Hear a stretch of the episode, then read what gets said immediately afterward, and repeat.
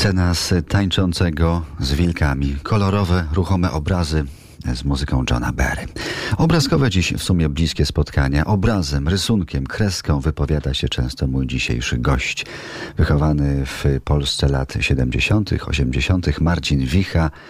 Za mistrzów miał takich panów jak Świeży, Tomaszewski, Cieślewicz, Młodożeniec.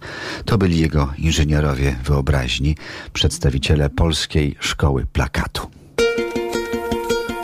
Bliskie spotkania RMF Classic.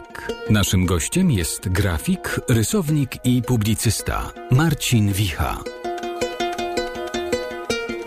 Reaguję jak pies Pawłowa i kiedy pada słowo szkoła, a mi się zawsze wydaje, że to jest dobra okazja, żeby powiedzieć, że w szkole powinno być więcej lekcji plastyki. W polskiej szkole jest jakoś dramatycznie mało tych godzin plastyki, tak szokująco mało, chyba najmniej w Europie, jeśli nie liczyć tych krajów, które zawsze są we wszystkich statystykach jeszcze niżej.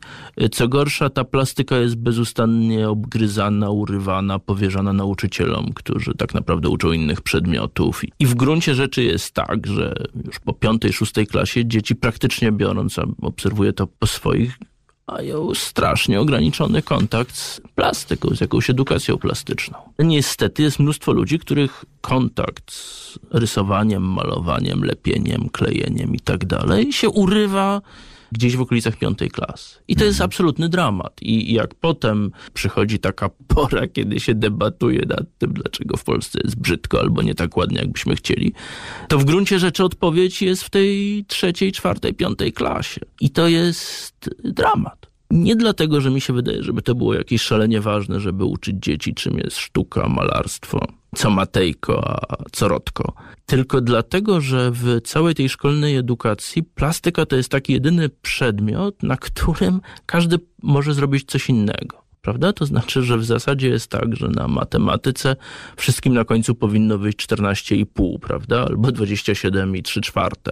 Na biologii czy historii to samo, prawda? Znaczy koniec końców te biedne dzieci muszą zapamiętać, w którym roku był hołd pruski, a w którym bitwa pod Grunwaldem. A plastyka to jest taka lekcja, gdzie się nagle okazuje, że jeśli jest zadany jakiś temat, to może być 30 dobrych odpowiedzi. I to jest strasznie ważne. To znaczy, bo to chwilami jest jedyny przedmiot, na którym można coś takiego odkryć, że świat nie składa się wyłącznie z jednej prawidłowej odpowiedzi, tylko tych odpowiedzi może być bardzo wiele. I to zresztą jest taki najprostszy test, prawda? Jeśli idzie się do szkoły i widzi, że na ścianie wisi 42 prace wykonane przez dzieci z pierwszej, drugiej czy trzeciej klasy, prawda? I przedstawiają one 42 kurczaczki, wszystkie kurczaczki są dokładnie identyczne, to wiemy, że tam się źle dzieje. Jeśli zobaczymy 42 zupełnie różne kurczaczki, to znaczy, że coś się tam stało dobrego. I mnie się wydaje, że to jest strasznie ważne, też na takim zupełnie pragmatycznym poziomie, to znaczy na tym poziomie, że wydaje mi się, że w świecie, w którym wszyscy będziemy żyć, a już zwłaszcza nasze dzieci, trzeba od czasu do czasu będzie się zderzyć z takimi sytuacjami, gdzie nie ma jednej dobrej odpowiedzi, gdzie trzeba pokombinować, uwierzyć w siebie i zaufać swoim pomysłom. I te lekcje plastyki, których jest tak dramatycznie mało, to jest taka okazja do tego. Lekcje plastyki, kreatywności to byli na przykład wielcy jazzmeni na plakatach Waldemara Świeżego. Lekcją był też plakat Japończyka Fukudy, zwycięstwo 1945, gdzie kula wystrzelona z lufy karabinu przypomina korek wystrzelony z butelki szampana. Marcin Wicha, grafik, designer, publicysta, ponownie przy mikrofonie RMF Classic za chwilę. Teraz y, kot w butach.